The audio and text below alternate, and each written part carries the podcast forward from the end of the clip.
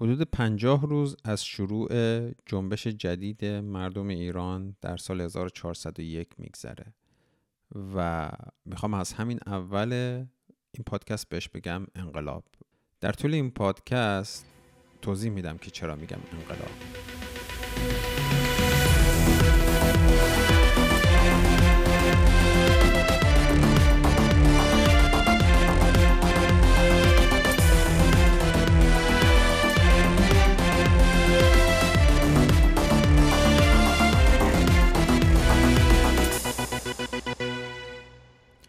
انقلاب یه پروسس که از اعتراض و نافرمانی و مدنی و اینجور چیزا شروع میشه تبدیل میشه به شورش های خیابانی بعد اینا که با همدیگه پیوند پیدا می‌کنن میشه جنبش و می‌رسن به یک جایی که ما میگیم کشور رسیده به موقعیت انقلابی که جنبش با اعتراضات داخل خیابانی شورش و همه اینا دست به دست هم میده اعتصابات کارگری به وجود میاد و اینها با همدیگه می‌رسه به یه جایی که قدرت حاکم از مواضعش عقبتر مینشینه. مثل اگر دوران انقلاب رو در نظر بگیریم انقلاب گذشته در نظر بگیریم اون اواخر بود که دیگه گفتم ما صدای انقلاب رو شنیدیم دیگه تظاهرات ها رو خیلی سهل گرفتن خیلی برخورد شدید نکردن و یواش یواش اینا رسید به جایی که دیگه این انقلاب سیاسی اتفاق افتاد و بعدش هم یواش یواش حالا دیگه در جریان هستید چی شده. درباره این سیر شورش تا انقلاب یا موقعیت انقلابی یه مقاله بسیار خوبی توی وبسایت کمیته عمل سازمانده کارگری نوشته شده که می‌تونید اونجا کاملش رو بخونید. حالا من هم از اون مطالب استفاده کردم در توضیحاتم. چرا حالا بهش میگم انقلاب؟ به نظر من این پروسه‌ای که براتون توضیح دادم اگر فقط همون مرحله اعتراض بود یا شورش بود همون جاها اتفاق میافتاد و هیچ پیشرفتی برش حاصل نمی‌شد می‌گفتیم مثلا حالا شورش یا اعتراض یا نافرمانی یا هر چیزی. اما ما از سال شاید بگم مثلا 76 که شورش مشهد اتفاق افتاده بود بعد یواش یواش رسیدیم به سال 78 کوی دانشگاه بود بعد اعتراضات و حرکت های مردمی در طی دوران اصلاحات بود تا سال 88 که اون دیگه واقعا یک جنبش سبز بود و حقیقتا اسم درستی براش گذاشته بودن. طبقات مختلف یواش یواش به همدیگه داشتن وصل می شدن شاید از اون ابتدای سال 76 طبقات پایین جامعه به دلیل فقر و معیشت و این حرفا که طی اون اجرای برنامه های نئولیبرالیستی دولت هاشمی رفسنجانی یکمی فقر در جامعه بیشتر شده بود. اینا این اعتراضات اونجا شروع شده بود تبدیل به شورش هایی شد وصل شد به نافرمانی مدنی و این اصلاحات و خواسته های طبقه متوسط کشور که اینها در سال 88 تبدیل شد به یک جنبش و حالا شاید جنبش سال 88 جنبش فراگیری نبود بیشتر در شهرهای بزرگ بود طبقه متوسط به خاطر آرمان مثلا دموکراسی یا مثلا اینکه رأیمون رو دزدیده بودن اصطلاحا پیش آمده بود. شاید به خواستهای قشرهای مختلف و کوچکتر جامعه خیلی توجه نداشت. اما این مفهوم و این موضوعی که مردم گردش اومده بودن طبقات بیشتری رو یعنی تعداد آدمهای بیشتری رو در ایران در بر می گرفت بعد یواش یواش رسیدیم به سالهای 96 دی 96 یه شورش های اتفاق افتاد که به شدت سرکوب شد. آبان 98 بود که دوباره اگه به هر حال فکر می‌کنم همتون یادتون هست که شورش های طبقات ضعیفتر جامعه از لحاظ اقتصادی با همدیگه گره خورد و باز هم تبدیل به یک جنبش بسیار بزرگ شد. یعنی اگر دقت کرده باشید این مفهوم اعتراض و شورش و جنبش هی داشت اتفاق میافتاد. هی از صفر شروع کردیم رسیدیم به یک جای جنبش و هیچ وقت نرسیدیم به یک وضعیت انقلابی. این پروسه ها ادامه پیدا کرد. امسال هم توی فروردین و اردیبهشت خرداد یه سری شورش های و حرکت های پراکنده و اعتراضات در سر سر کشور به وجود اومده بود. طی این 20 سال گذشته هم اگر دقت کرده باشید اعتراضات کارگری به شدت توی ابعاد مختلف جامعه ابعاد مختلف اقتصادی جامعه اتفاق می افتاد بیشتر و بیشتر شد و فراگیرتر شد. یعنی هر بخشی از جامعه رو که می‌دیدید این اعتراض و شورش و اعتصابات و این درخواست هاشون این نارضایتیشون داره گسترده تر میشه و فراگیرتر میشه. تا اینکه رسیدیم به یک موضوعی که همه ابعاد جامعه رو در برمیگرفت که یه جوری پیوند دهنده همه خواستهای گذشته بود و با قتل ژینا امینی محسا ژینا امینی این جرقه که روی مثلا بشکه باروت ایران زده شد همه اون خواستهای گذشته رو با همدیگه ترکیب کرد. یک شعار و یک خواسته کاملا مشخصی رو ارائه کرد و الان ما در وضعیتی هستیم که هر روز احتمالش میره که وارد موقعیت انقلابی بشیم. من به کل این پروسه که از سال نمی‌تونم بگم واقعا از سال 76 شاید واقعا از سال 67 با اون قتل های حکومتی شروع شد. شاید از سالهای همون 57 58 با سرکوب تظاهرات ها و جنبش های زنان شروع شده باشه. شاید با سرکوب مردم طی دوران جنگ شروع شده باشه. ولی به طور واضح اگر بخوام بگم شاید مثلا همون سالهای 76 78 یه سری جنبش ها با همدیگه اتفاق افتادن که الان مجموع بردارهای این جنبش ها به یک حرکتی رسیده به یک موقعیتی رسیدی که هر روز احتمال اینکه این موقعیت انقلابی با تفسیری که حالا براش هست تبدیل میشه. به تمام این اتفاقاتی که ما تو این سالها داشتیم الان دیگه میشه گفت انقلاب. حالا ما چه چیزهایی کم داریم برای اینکه واقعا به موقعیت انقلابی کامل و صد درصد برسیم و انقلاب پیروز بشه؟ اینا رو من چیزهایی که من میگم رو یه سری تفکرات خودم یه سری از این کلا مطالب زیادی در این زمینه وجود داره توی اینترنت و من می‌خوام یه جورایی اینا رو همه رو جمع کنم اینجا. اون چیزی که خودم فهمیدم رو برای شما هم بگم. موقعیت انقلابی زمانیه که تمام این نیروهایی که و براتون عرض کردم تمام این تجمع ها شورش ها اعتصابات و تمام حرکت ها نمی‌دونم عرضم به خدمت حمایت های بین المللی توافق های بین المللی همه اینا به یک نقطه می‌رسه که اصطلاحا بهش میگیم tipping point یعنی اون نقطه ای که تا حالا داشتیم یه سربالایی رو می‌رفتیم و از اون لحظه به بعد دیگه این سرپایینی اتفاق میافت. اونجاست که توازن نیروهایی که برای حفظ این حکومت تلاش می‌کنن در مقابل نیروهایی که برای سقوط این حکومت تلاش می‌کنن کاملا عوض میشه و نیروهای کارگری مردم کف خیابون اپوزیسیون حالا هر کسی که ما اپوزیسیون می‌خوام نامش بدیم دانشگاه ها دانشجوها سندیکاهای کارگری گروه های مختلف مثلا اجتماعی و سیاسی و احزاب اینا به جایی می‌رسن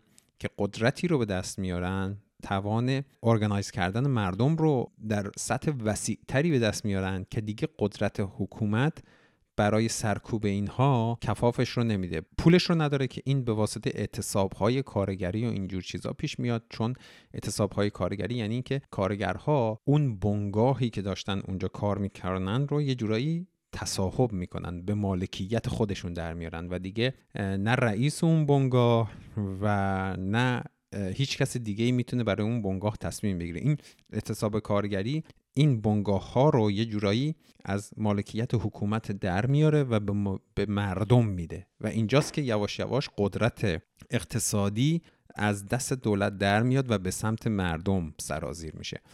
بعد با تحلیل های کشورها و جوامع بین المللی از این اوضاع یواش یواش اونها هم به این نتیجه می‌رسن که دیگه حامیان این حکومت نباید ازش حمایت کنن. اون کسانی که حالا دو, دو دل بودن توی جامعه جهانی و یه جورایی نامطمئن بودن که اگر این حکومت سقوط کنه بعدش چی میشه به این نتیجه می‌رسن که دیگه چاره ای ندارن که از تغییر بزرگ حمایت کنن.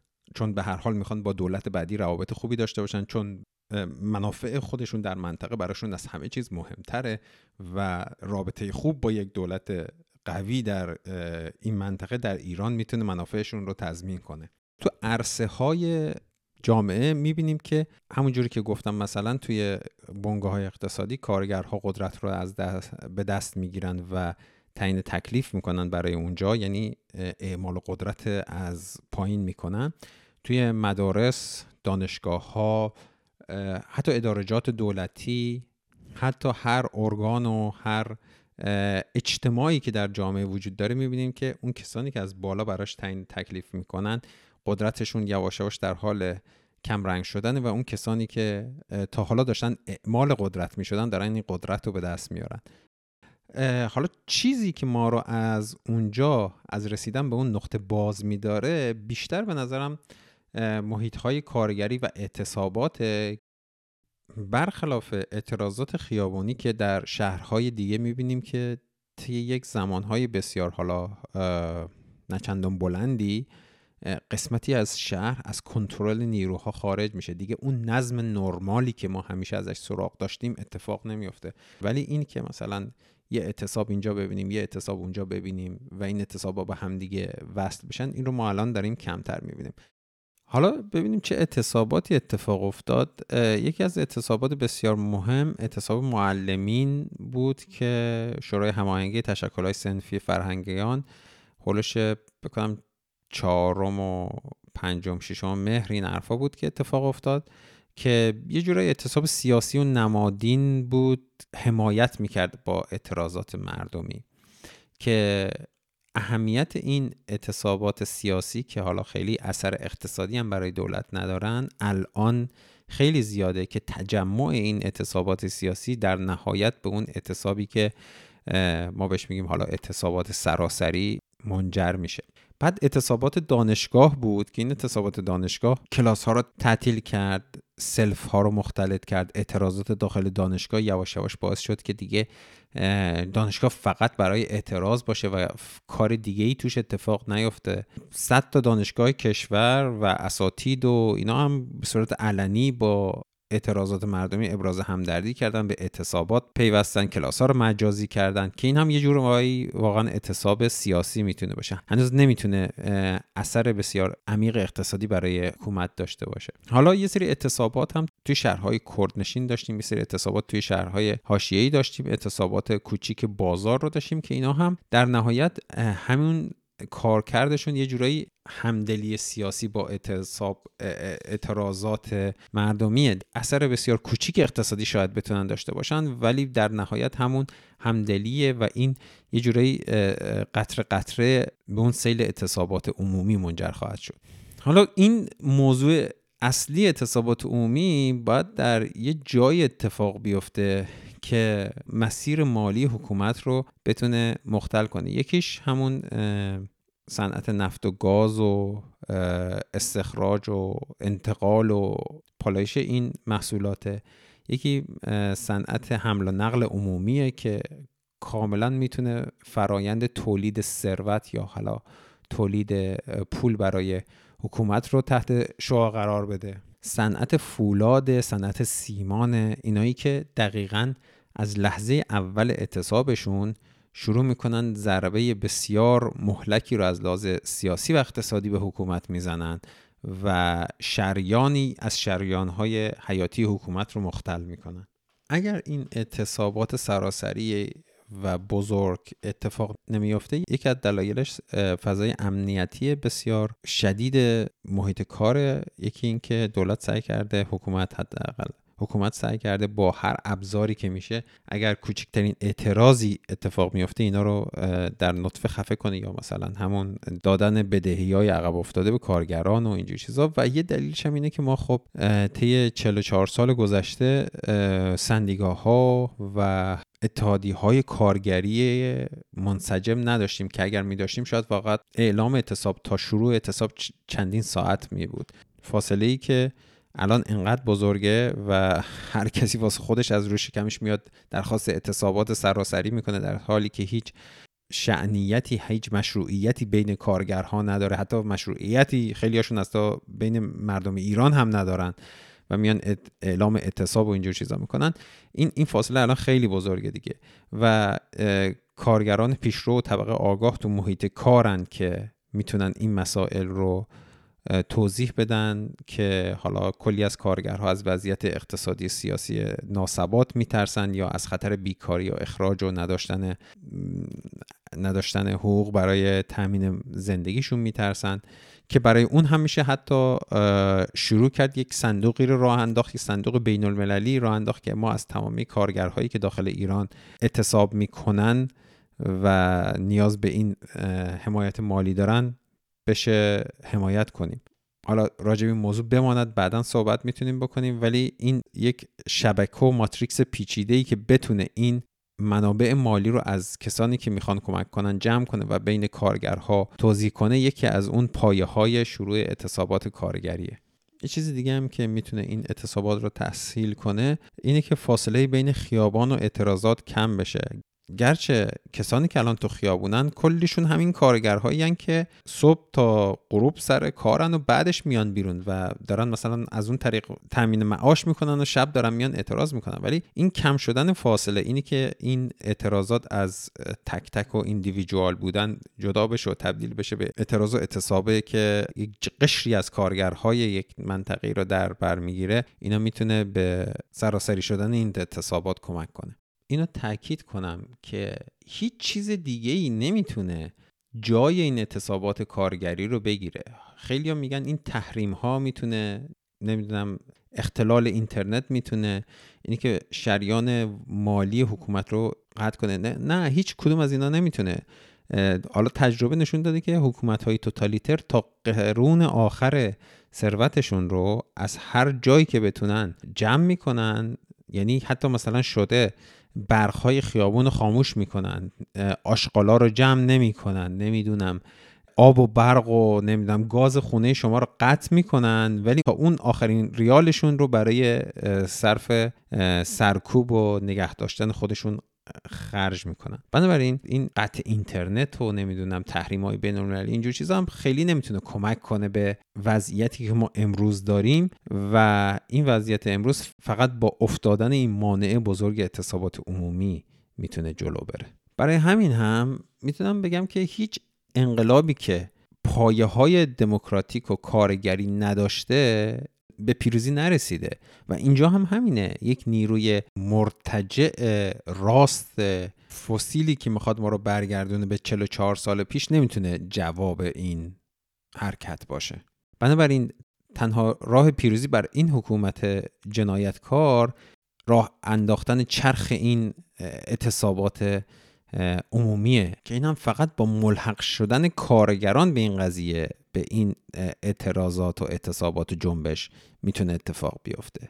انقلابی که تا این حد مدیون نیروی کارگره باید به این نیروی کارگر به عنوان یکی از تعیین کننده ترین جبهه های دخیل در کشور نگاه کنه. یه مشکل دیگه ای هم که ازش حرف می‌زنن میگن رهبریه مشکل رهبریه. ما الان یه رهبری سیاسی در قامت یه فرد یا گروه یا شخصیت اینا نداریم. در حالی که این نداشتن رهبری یک جورایی جمهوری اسلامی رو به شرایطی مونده که دست به هر کاری زدن و هر جوری که تونستن کسی رو که فکر می‌کنن کمترین تأثیری در این حوزه داشته از توماج صالحی و نمی‌دونم مجید توکلی و حسین رونقی که واقعا مثلا اینا در شروع این حرکت که انقدر تاثیرگذار نمی‌دونم رهبر بالقوه یا بالفعل این قضیه نیستن که. حالا شاید تو یه قسمتی تاثیر گذاشته باشن. و جمهوری اسلامی به جایی رسونده که سراسیمه هر کسی رو کوچکترین احتمالی میده که اینها تأثیری می‌ذارن تو این جنبش اونا رو برمیداره دستگیر می‌کنه. این نداشتن رهبر متمرکز در حقیقت یه جورایی منفعت یک جورایی قوت این قضیه است. حالا رهبر مگه چیه؟ در نهایت می‌خواد یه به که ما بعد از انقلاب فلان فلان می‌کنیم مردم این روز و اون روز بیاین تو خیابون یا اینکه یه جورایی مثلا این نیروهای سیاسی که همه قبولش دارن رو پشت سر خودش بسیج کنه. کاربرد دیگه هم این داره که کشورهای منطقه و کشورهای جهان می‌بینن که خب صورت انقلاب صورت کشور بعدی صورت حکومت بعدی چیه؟ به هر حال این صورت حکومت بعدی می‌تونه از همون اعتصابات کارگری بعد از اینکه اینها کمیته های اعتصاب تبدیل میشن به شورا و شوراها با همدیگه دست به دست هم میدن و شروع می‌کنن بخشی از اقتصاد مملکت رو دستشون می‌گیرن. یعنی در واقع قدرت تعیین سرنوشت خودشون رو به دستشون می‌گیرن. اینا می‌تونن اون رهبرها باشن. ولی الان رهبری که مثلا به این شکل داخل ایران بتونه کاری انجام بده و نیروها رو بتونه پشت خوش بسیج کنه ما اینو نداریم. شاید در مرحله فعلی نیروی قوتش باشه و من فکر نمی کنم یه رهبری متمرکزی که الان ما ازش حرف می‌زنیم به تبدیل این وضعیت به وضعیت انقلابی کمک کنه. شاید در اون زمانی که ما می‌خوایم وضعیت انقلابی رو به پیروزی برسونیم و یک دولت انتقالی به وجود بیاریم که بتونه اینها رو بتونه خواسته های مردم رو تو یک کاسه بریز و از بینش یک شرایطی رو به وجود بیاره یک چارچوبی رو به وجود بیاره که اینا به مردم بتونن آینده خودشون رو خودشون تعیین کنن. شاید اونجا اون رهبره بهش نیاز پیدا میشه و اونجا اون رهبر یا اون گروه یا به هر حال من بهش میگم رهبریت متمرکز می‌تونه با کشورهای دیگه سر وضعیت آینده ایران بحث کنه. چون خیلی واقعا فکر می‌کنن که دقیقا همه چیز این یک انقلاب از داخل یک کشور به وجود میاد ولی واقعا حتی انقلاب 57 هم بدون حمایت آمریکا به وقوع نمیپیوست و طی اون تفاهمی که این انقلابیون اطراف خمینی با حکومت آمریکا کردند که اجازه ندن نیروهای چپ در ایران به قدرت برسن و آمریکا هم از از حکومت شاه دیگه دفاعی نکرد و گذاشت اون سیر انقلابی که به جریان افتاده بود اتفاق بیفته. اون زمانی که نیاز به این رایزنی ها با کشورهای اطراف میشه و حتی دادن تضمین دادن اطمینان که آقا ما دیگه دخالتی در وضعیت کشور شما نخواهیم کرد یا اینکه آقا ما می‌خوایم بر اساس روابط بین الملل دیگه از این با کشورهای اطرافمون تعامل کنیم. این تضمین هایی که شما یا حداقل ببخشید رهبری جامعه در وضعیت انقلابی می‌تونه به کشورهای اطراف و کشورهای جهان بده دقیقا اون روند سقوط حکومت رو تسهیل می‌کنه. از این موضوع برگردیم به بحث اولیه‌مون که گفتیم چرا این انقلابه. یه دلیل دیگه ای هم که من براش قائلم اینه که مردم تصمیمشون رو گرفتن. یعنی اگر هم همین فردا انقلاب اتفاق نیفته یا تا آینده بسیار نزدیک این انقلاب نیفته که البته خیلی دردناک خواهد بود با همه این جانهای عزیزی که ما طی این 40 50 روز از دست دادیم و با همه جانهای عزیزی که طی 44 سال گذشته از دست دادیم بهتر هرچه سریعتر این اتفاق بیفته که دیگه بتونیم از جان انسانها حداقل در کشور حفاظت کنیم. اما یک اتفاق عظیم یه انقلاب درونی بین مردم اتفاق افتاده. اینکه دیگه بازگشت به شرایط قبلی حتی در وضعیت هجاب که این انقلاب از اونجا شروع شد بازگشت به اون وضعیت قبلی غیر ممکنه. دیگه وضعیت این این اعتراضاتی که به وجود اومد به خاطر بنزین یا انتخابات نبود که دوباره یه انتخابات یا یه افزایش قیمت بنزینی باشه که دوباره بخواد مردم رو دوباره بخواد جرقه اعتراضات رو بزنه.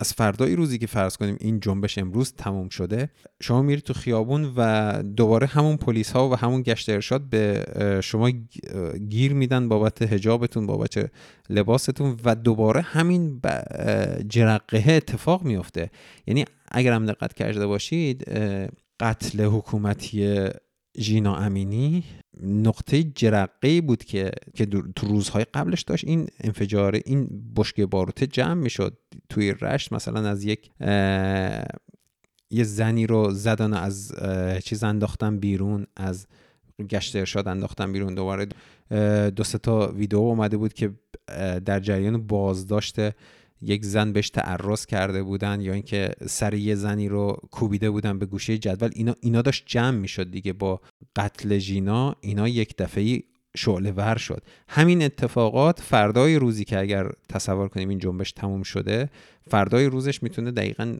رشته یک اعتراض ها و یک جنبش دیگه ای رو بنا بذاره.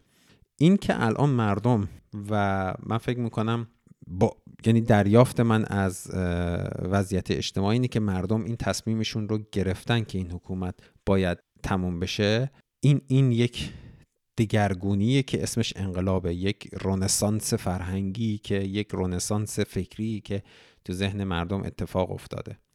مهمترینش هم اینه که سرکوب شده ترین انسانهای این مرز و بوم الان سردمدار این انقلابن. زنهایی که تو این 44 سال هر جور ظلمی که می‌شد و هر خلاقیتی در ظلم کردن می‌تونست براشون بشه رو جمهوری اسلامی کرد. یه تغییراتی به وجود اومده. مثلا ترس از گشت ارشاد ریخته. دیگه کسی واقعا من فکر می‌کنم قبول کردن هجاب برای زنها در این وضعیت بعد از این همه خونهایی که ما دادیم واقعا خیلی کار سختی باشه که اگر بخوایم برگردیم به شرایط قبلش که تقریبا غیر ممکن به نظر می‌رسه. چیزی که مثلا چهل سال بود به ما می‌گفتن که ما خون دادیم اون روسری تو سرت کن. الان دقیقا میشه گفتش که ما خون دادیم برای این. من روسریم رو سرم نمی‌کنم.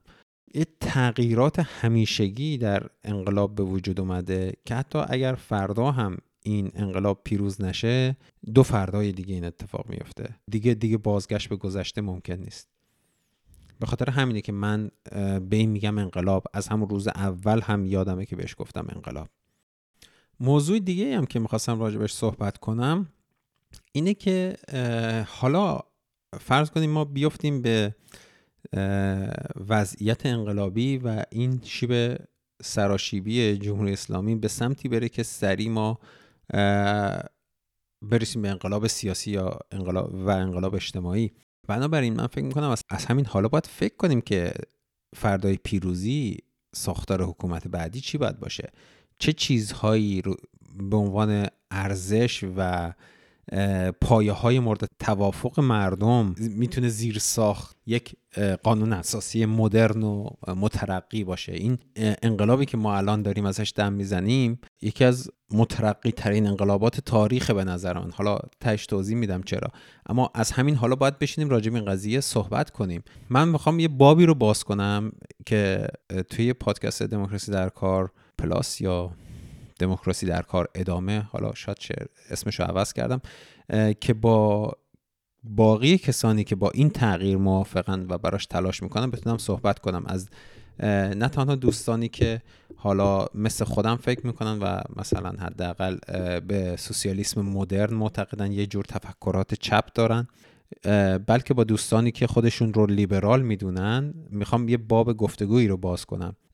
که با این گفتگوها شفاف بشه که ارزش ها چیه و جایی هیچ گونه ابهامی وجود نداشته باشه که یه توافق اولیه بین نمی‌دونم مردم آگاه یا کسانی که به اینجور مسائل فکر می‌کنن به وجود بیاد این توافق به صورت مکتوب بین مردم پخش بشه کامنت بذارن روش تا اینکه برسیم یه چیزی که همه روش حداقل یه توافق ضمنی داشته باشن. یه جورایی به نظر می‌رسه که مردم توافقشون هم مشخصه. میگن زن زندگی آزادی. ولی اینا رو باید چیز کنیم دیگه جزئیاتش رو راجبش صحبت کنیم. اونایی که میگن مثلا زن اشاره داره به احیای حقوق همه انسان ها که با واسطه انسان بودنشون به دست میاد. حق برابری در همه عرصه های اجتماع برای همه نه تنها زن ها برای همه انسان هایی که یه جورایی اقلیت حساب می شدن تا حالا یه جورایی رانده شده بودن از صحنه تصمیم گیری ها و از عرصه مثلا داشتن حقوق اجتماعی گروه های LGBTQ و حالا گروه های قومیتی که شاید مثلا توی ایران تا, تا به امروز توی تصمیم گیری هیچ نقشی نداشتن تو عرصه های اجتماعی هیچ نقشی نداشتن. حق حیات حق دسترسی به آب و غذا هوای سالم به سرپناه حق براعت اینا اینا از همین موضوع اول به دست میاد دیگه. یعنی حقوق اساسی انسان ها رو ما باید بهش احترام بذاریم.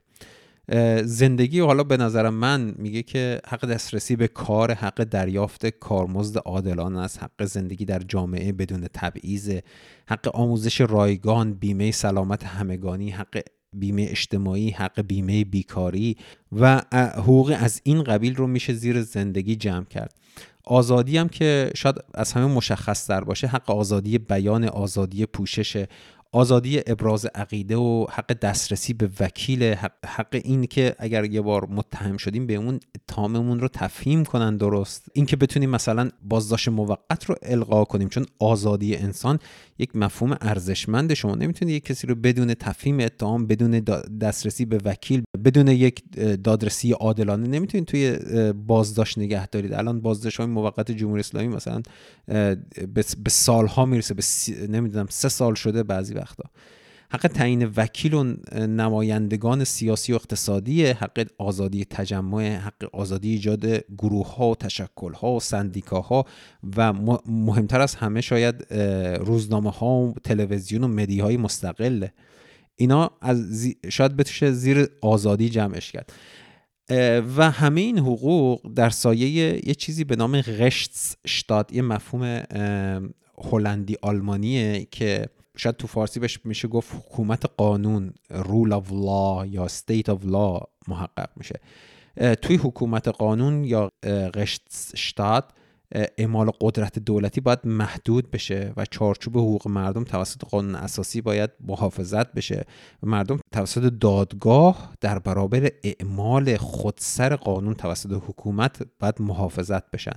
برای همین هم من فکر می‌کنم اولین چیزی که باید ما بنیادش رو بذاریم بعد از این دگرگونی باید یک ادالتخانه مستقلی رو بنا بذاریم که فکر می‌کنیم باید بر اولین برنامه شورای انتقالی باشه که این بتونه مردم رو در مقابل حکومت حفظ کنه و اجازه نده که یک حکومت به واسطه اینکه منابع اقتصادی و سیاسی و همه چیز رو در اختیار داره به یک فردی که تنها هست ظلم کنه. من به خاطر امین فکر می‌کنم باید شاید حالا حداقل پیشنهاد میدم که بیاین روی این توافق کنیم که اولین چیزی که می‌خوایم آیا ادالتخانه هست یا نه.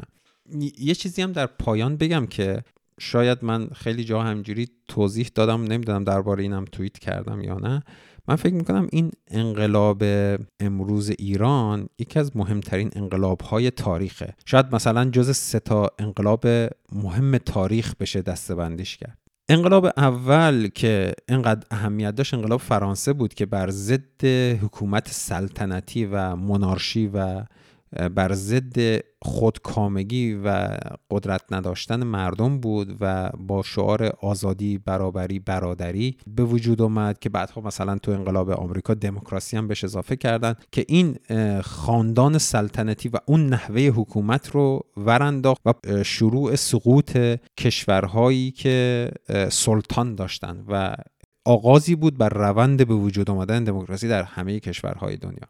انقلاب دومی که واقعا مهم بود انقلاب اکتبر بود. انقلاب اکتبر تونست اون انقلاب فرانسه که به بیراه رفته بود و اون دوگانه رعیت و ارباب که توی فئودالیسم ور افتاده بود و توی سرمایهداری دوباره باستولید شده بود به شکل کارفرما و کارگر اومد این رو به چالش کشید. انقلاب اکتبر اومد انقلاب فرانسه اون دوگانه رعیت و کارفر دوگانه ارباب و رعیت رو یه جورایی نشونه گرفته بود و به خاطر همین میگفتش که نه خب رعیت باید تصمیم بگیره که ارباب کی باشه. بنابراین دموکراسی رو نوید داده بود و خودکامگی و سلطان داشتن و حکومت مثلا سلطنتی رو ملغا کرده بود. اما یه دودویی دیگه ای رو به وجود آورده بود که کارفرما و کارگر بود. این کارفرما و کارگر در انقلاب اکتبر بهش حمله شد که ما این ساختار رو قبول نداریم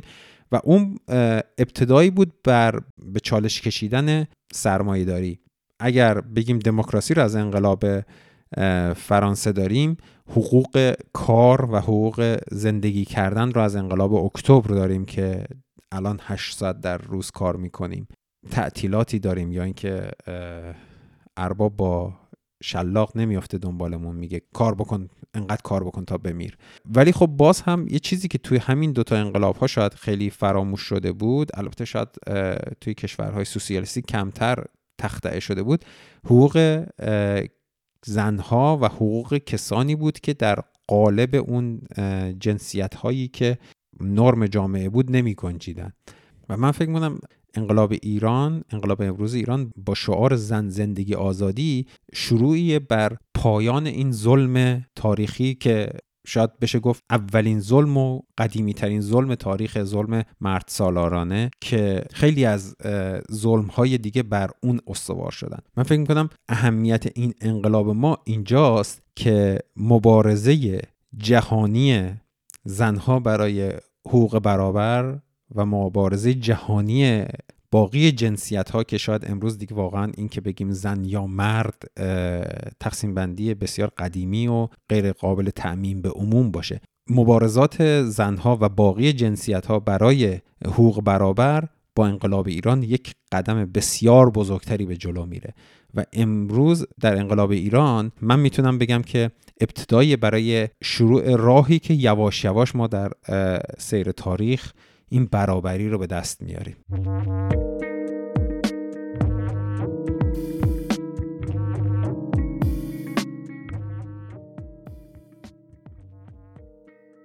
این بخش اول از قسمت 17 همه دموکراسی در کار پلاس بود که اسم این قسمت هست انقلاب در راه.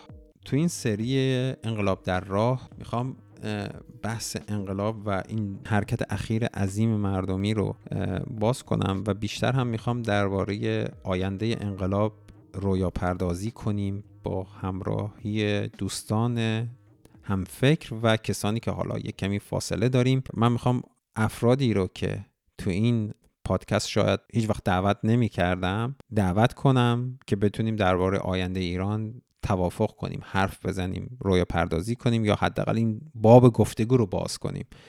همچنان توی این پادکست هیچ وقت راست و فاشیست صحبت نخواهم کرد. ولی خب ما دوستان بسیار پیشرو پروگرسیوی داریم که از دوستان خود هم هستن که خودشون رو لیبرال می‌دونن شاید یک کمی فاصله دارن با چپ به واسطه تصوری که از چپ دارن یا تاریخی که بر چپ رفته و بر سوسیالیسم و اینا رفته. ولی می‌خوام با انسان هایی که حالا باب گفتگو رو میشه باشون باز کرد اینطوری بگم بهتره. بیشتر گفتگو کنم و امیدوارم بتونم مثلا فاصله های این اپیزودها رو کم کنم. فکر می‌کنم حداقل یک سال خورده بود که اپیزودی از دموکراسی در کار پلاس منتشر نکردم و آخرین اپیزود دموکراسی در کار هم عید امسال بود. ولی خب به واسطه کار جدید و مشغله های زندگی واقعا توانی برای ادامه این اپیزودها نداشتم و طی این رنج و خشم و غمی که بر ما در این پنجاه روز گذشته رفتم خیلی سخت بود تا این رو شروع کنم. ولی خب باید توان و نیرومون رو جمع کنیم. هر کسی هر جا هست یه قدمی جلوتر بیاد. منم وظیفه خودم می‌دونم که حداقل کاری که از دستم برمیاد در حالی که از ایران دوریم رو انجام بدم و امیدوارم هممون هر کسی که می‌تونه هر جایی که نشسته یه قدم جلوتر بیاد. ممنون که این قسمت رو گوش کردید. این بخش اول از قسمت 17 همه دموکراسی در کار پلاس بود با عنوان انقلاب در راه که در 17 آبان 1401 منتشر میشه تو آبانی که تا انقلاب ادامه داره. به امید پیروزی.